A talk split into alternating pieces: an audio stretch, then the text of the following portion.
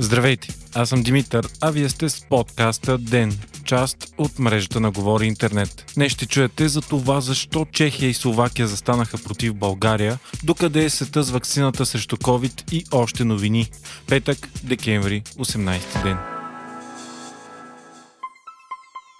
През 2020 киберсигурността е по-важна от всякога. С новата услуга на Теленор за онлайн защита вече можеш да сърфираш спокойно, защитен от вируси, фишинг, спам и зловреден софтуер. Ако си абонат на Теленор, можеш да активираш услугата от MyTelenor за 3 месеца тестов период без допълнително заплащане, а след това само за лев и 20 на месец с ДДС. А ако се интересуваш от темата киберсигурност, не пропускай да чуеш най-новия епизод на Говори Интернет, създаден в партньорство с Теленор на тема онлайн защита. Линк към услугата и епизода ще намериш в бележките на подкаста.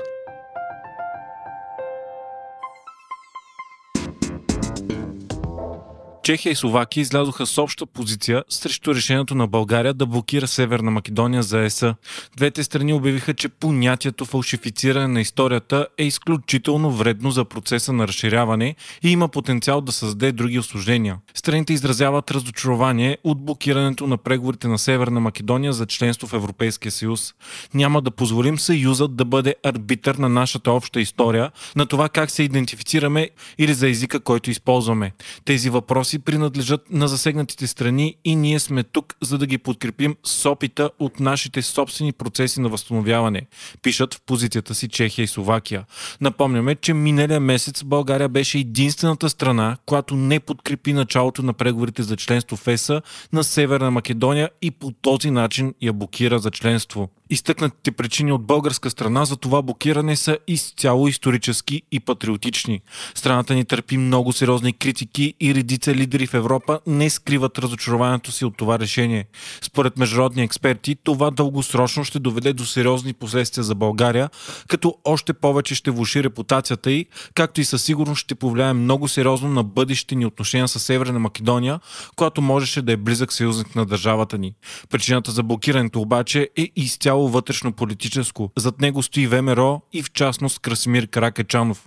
Патриотичната и определена за популистка партия настоява за твърда позиция спрямо Северна Македония и не е готова да прави каквито и да е било компромиси по историческите въпроси.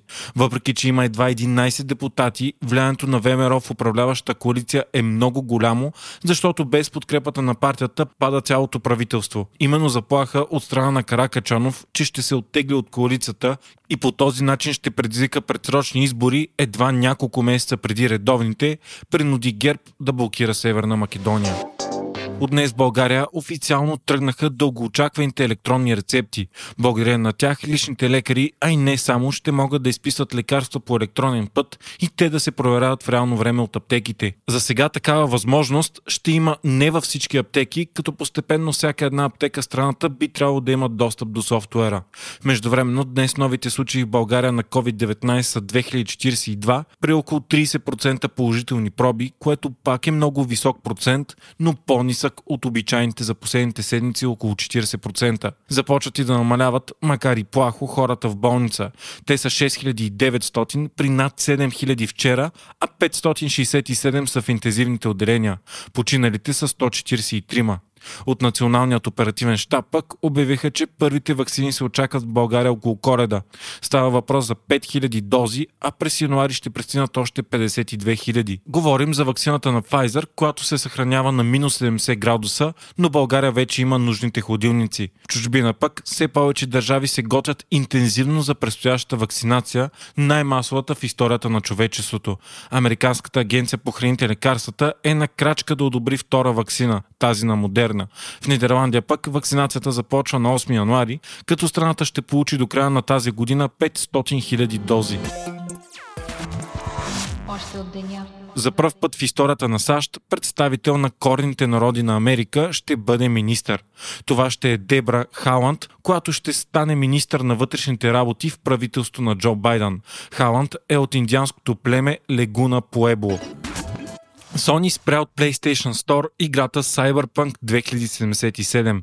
Това е безпредседентно спиране на игра, която е AAA. т.е. най-високо бюджетна и бестселър. Cyberpunk беше може би най-очакваната игра в историята на гейминга, като мнозина очаква тя и да е играта на века.